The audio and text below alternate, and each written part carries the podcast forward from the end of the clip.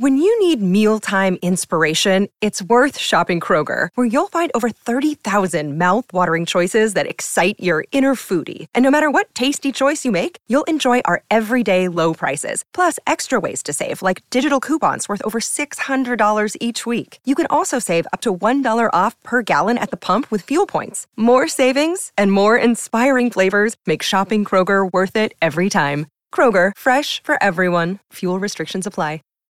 In this episode, we discuss what to expect at your child's autism evaluation and compare the benefits and disadvantages of an in person evaluation versus a telehealth or virtual assessment. Welcome to Embracing Autism, a podcast for parents of autistic children seeking advice and support while spreading awareness and acceptance of autism spectrum disorder. I'm Leah. And I'm Matt. And each week we will discuss our journey with autism and talk about how to embrace your child's individuality while providing guidance, tips, resources, and sharing our personal stories. This is Embracing, Embracing autism. autism. If you're like most parents of autistic children, you probably waited months, if not years, for this very moment the day that your child finally gets their autism evaluation. And if you haven't gone through the process before, you're probably not really sure what to expect. You might feel a little anxious and just uncertain about the day overall, especially if you've had to do evaluations remotely due to COVID 19. So I'm actually going to have to bow out of this conversation a little bit uh, because unfortunately I was babysitting our youngest child and Leah was the only one who actually took part in diagnosis day. So she will be able to give her first hand accounts of the day. And Leah, you can take it away from there. So I first want to talk about the in clinic in person evaluation. And this is an evaluation that's done for toddlers or children. An adult evaluation would look different to this, but for this episode, I'm just going to talk about essentially what you will see for a child or a toddler. In the in person clinic evaluation, depending upon your location and who you go to, this could be a one day or two day evaluation. So typically it's a one day evaluation if you are just seeing one physician like a neuropsychologist or a developmental pediatrician. But if you see a team like we did, then you will be seeing approximately anywhere between two to four clinicians or physicians. And that makes it longer. So it'll take a two day time span in order to complete that evaluation. So during this evaluation, you can be expected to be asked a lot of questions. These questions will be basically things about your family's medical history, as well as your child's medical history. You might be asked questions about your child's birth. So you might be asked things like Were there any complications during labor? What was your child's APGAR score? Did your child have an extended stay at the hospital? Things like that. And it'll be kind of an interview style questioning line. Once that interview style questioning is done, though, the physician will then switch to observing your child. I will say, though, the questioning does take quite a bit of time. A lot of times prior to the meeting, they will have had you filled out a form online or they might give you a paper form. That actually took quite a bit of time. It took me probably somewhere between 20 to 30 minutes to complete because it was around 80 to 100 questions when we did that.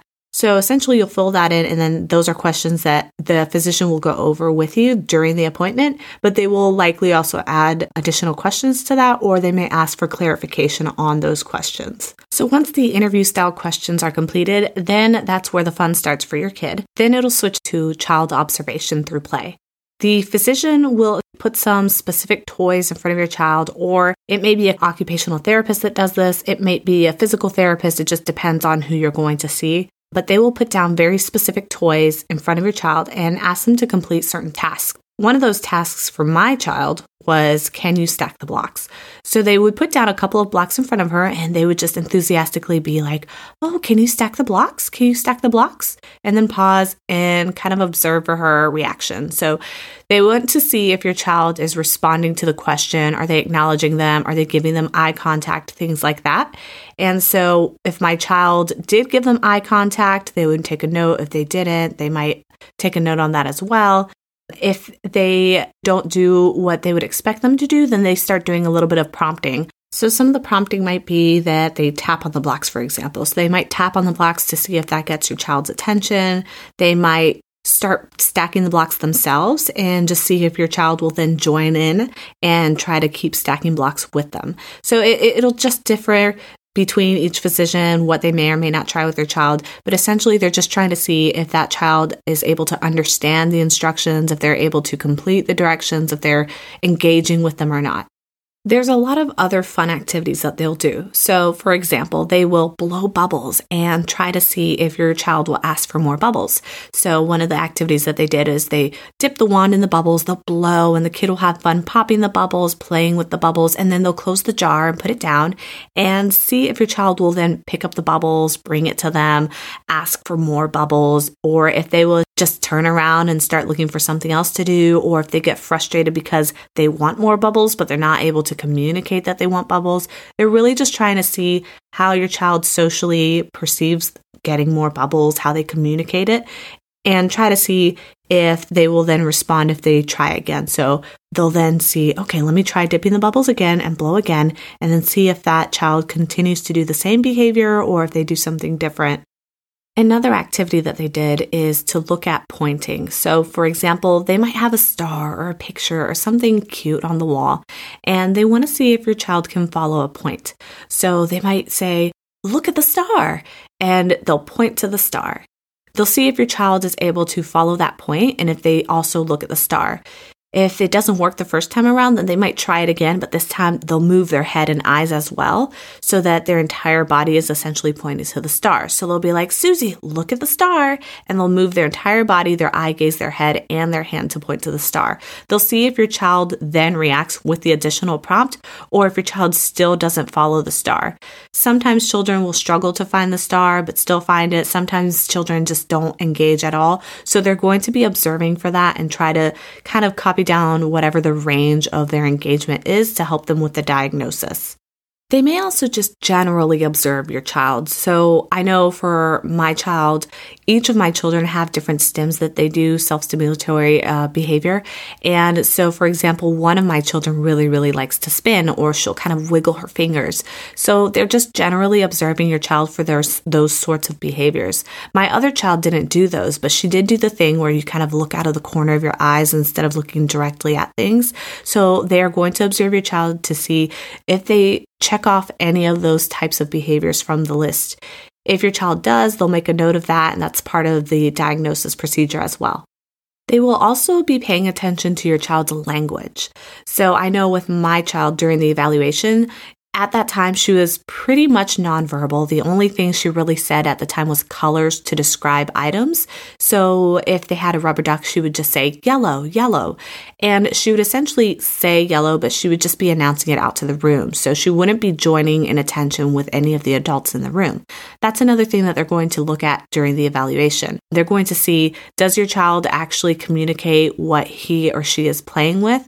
For example, if they have a toy truck, do they then hold the truck up to the the evaluator or to the parent who may or may not be in the room and just ask them, truck, truck, truck, something like that? Or do they just have the truck on them and just play with it or fiddle with it and essentially not even bother to engage with other people in the room? That's something that they're going to be observing as well. Sometimes they also look into what they consider appropriate play what a physician will consider appropriate play is, for example, the truck. Is the child pushing the truck back and forth, or is the child holding the truck upside down and spinning the wheels? If there are other toys in the room, is the child playing with those toys in a way a typical child would, or is the child taking those toys and lining them up? Things like that. If there's anything that essentially is atypical of the child's behavior compared to the general public, those are things that the physician will essentially observe for and make notes of. So, this process is pretty self explanatory. It's pretty easy. Again, it's just an interview and observation of your child. Some physicians, if you're just seeing a single developmental pediatrician or developmental psychologist, you may be able to get preliminary results at the end of that appointment. This is typically if you're doing a one day evaluation. So if you're just seeing that one physician, then you'll probably get a preliminary result right then and there. However, the full report is usually not available until two to three weeks later. Now, like I mentioned before, that is just the one day evaluation with just a physician or a pediatrician slash neuropsychologist. If you do the full panel evaluation, as was the case for our children, that will actually include a developmental pediatrician or psychologist, an occupational therapist, a speech therapist, and potentially a social worker or some other social support person because that evaluation has a little bit more uh, people involved, it will be a little more complex. So, for example, In this case, the occupational therapist will be the one who is going to be engaging with your child in the play activities. They will be essentially assessing fine motor, gross motor, social, and other skills while your kid is actually just sitting there playing with toys and having fun. Now, as I mentioned before, this type of play will usually include imaginative play assessment. So things like asking your child to have a pretend tea party, but they'll also do things for fine motor skill assessments. So that might include tasks such as coloring or putting coins in a piggy bank, things that would essentially require those detailed fine motor skills. They'll also take a look at certain milestone evaluation tasks. So they're going to want to see if your child is reaching age appropriate milestones. So are your child's reactions age appropriate for the task at hand? Now, as a side note, you're typically going to be allowed to observe or sit in for these evaluations. In some cases, as was for me, I was actually able to participate in some of it. So, if you see that your child is getting fussy with a therapist and isn't willing to engage, if you have a nice therapist like I did, they'll actually just ask you, like, hey, can, can you try blowing bubbles with her and see if she'll do it for you? So, sometimes it'll be more hands on, but typically the in person evaluation is a more hands off approach for the parent and it's more hands on for the therapist and physicians. After this, the results will then be discussed with the rest of the team, which also includes a speech language pathologist. Now, the speech language pathologist is going to evaluate your child's ability to communicate both verbally and nonverbally, as well as their ability to engage socially. So, this is the person who's going to be doing that eye contact task that I mentioned before. They're the ones that are responsible for asking if your child can follow a point. They might do that pointing to the star on the wall. They might also try to rule out any sort of physical problems that might be the cause for potential language delay. So they might take a quick look and see if your child has any tongue ties or anything physically abnormal with their mouth to see if maybe that's the reason your child is not talking rather than autism.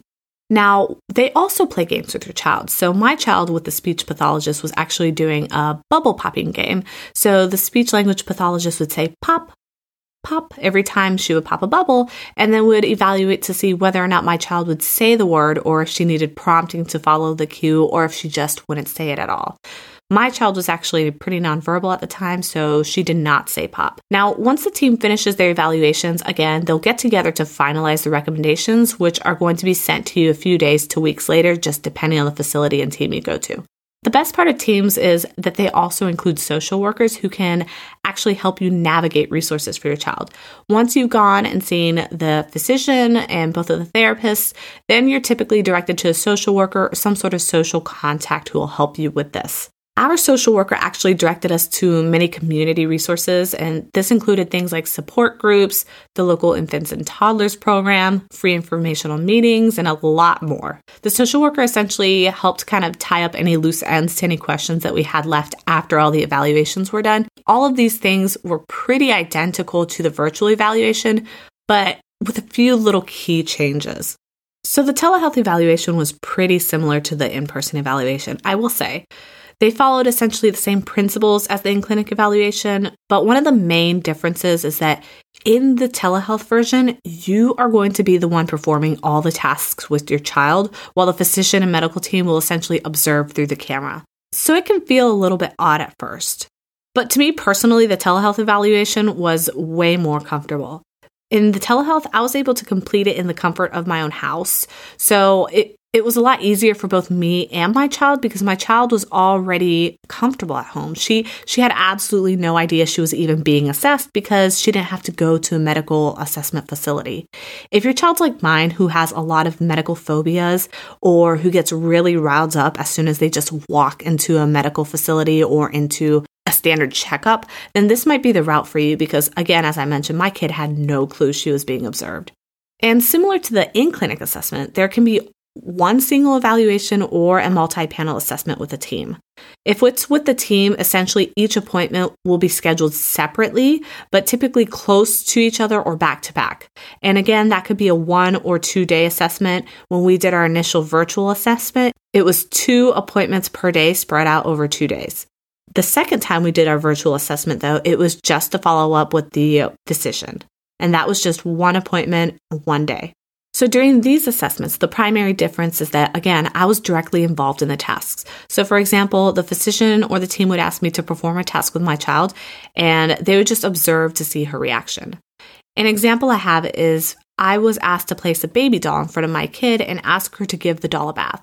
So she was presented with a washcloth, a toy bathtub, and the doll. And I also even had a little rubber ducky there for her just for fun. And so while I was giving my child this toy, the team observed my child through the webcam on the computer to see what her reaction is to my request. There's also a lot of small play tasks involved like this throughout the whole session. They will typically give you an email in advance with a list of items that you should have in preparation for the appointment. So they'll tell you, oh, have a cause and effect toy. So that could be like something that pops up or requires your child to do an action before it actually works. They might ask you to have something that involves like imaginative play, like a tea party set or the baby doll. They will help guide you every step of the way, but ultimately it's left up to you to actually play with your child for the evaluation. Now, also with the in clinic assessment and the telehealth session, what they had in common was the fact that there is a heavy interview component. So you will still be asked about family medical history, complications during birth, etc., even if you're doing the virtual version. I would personally say if you're the type of person who feels comfortable leading play with your child, the telehealth version is absolutely the way to go. I found it to be much more convenient than having to make the one to two hour commute to the clinic. And also, the best part is that you don't have to wait in the waiting room with an anxious, stressed out child who gets absolutely riled up whenever they're in a medical facility. I really, really, really enjoyed that. And I also really enjoyed how comfortable she was during the appointment. The less amount of stress I can put on my child, the better. So for me personally, virtual's the way to go because she didn't even have a clue she was being assessed. So personally, I found that I preferred the telehealth version way over the in clinic version. But it's all really personal preference. If you're not comfortable doing hands on stuff with your kid and you're really more of an observer type, then the in person might be better for you because the physicians and the therapists will be in charge of that and you can kind of be a fly on the wall.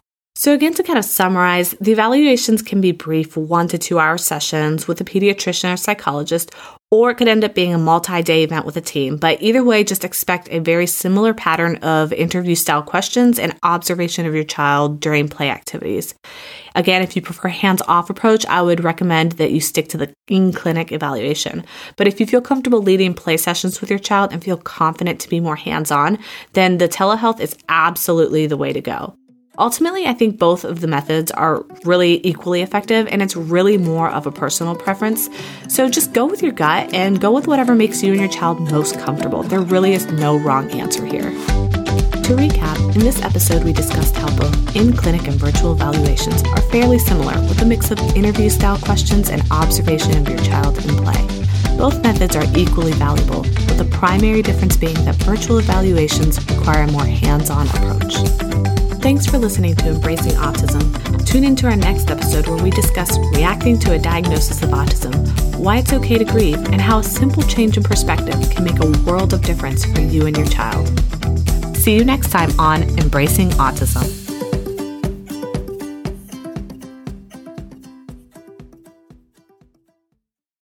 When you need mealtime inspiration, it's worth shopping Kroger, where you'll find over 30,000 mouthwatering choices that excite your inner foodie. And no matter what tasty choice you make, you'll enjoy our everyday low prices, plus extra ways to save, like digital coupons worth over $600 each week. You can also save up to $1 off per gallon at the pump with fuel points. More savings and more inspiring flavors make shopping Kroger worth it every time. Kroger, fresh for everyone. Fuel restrictions apply.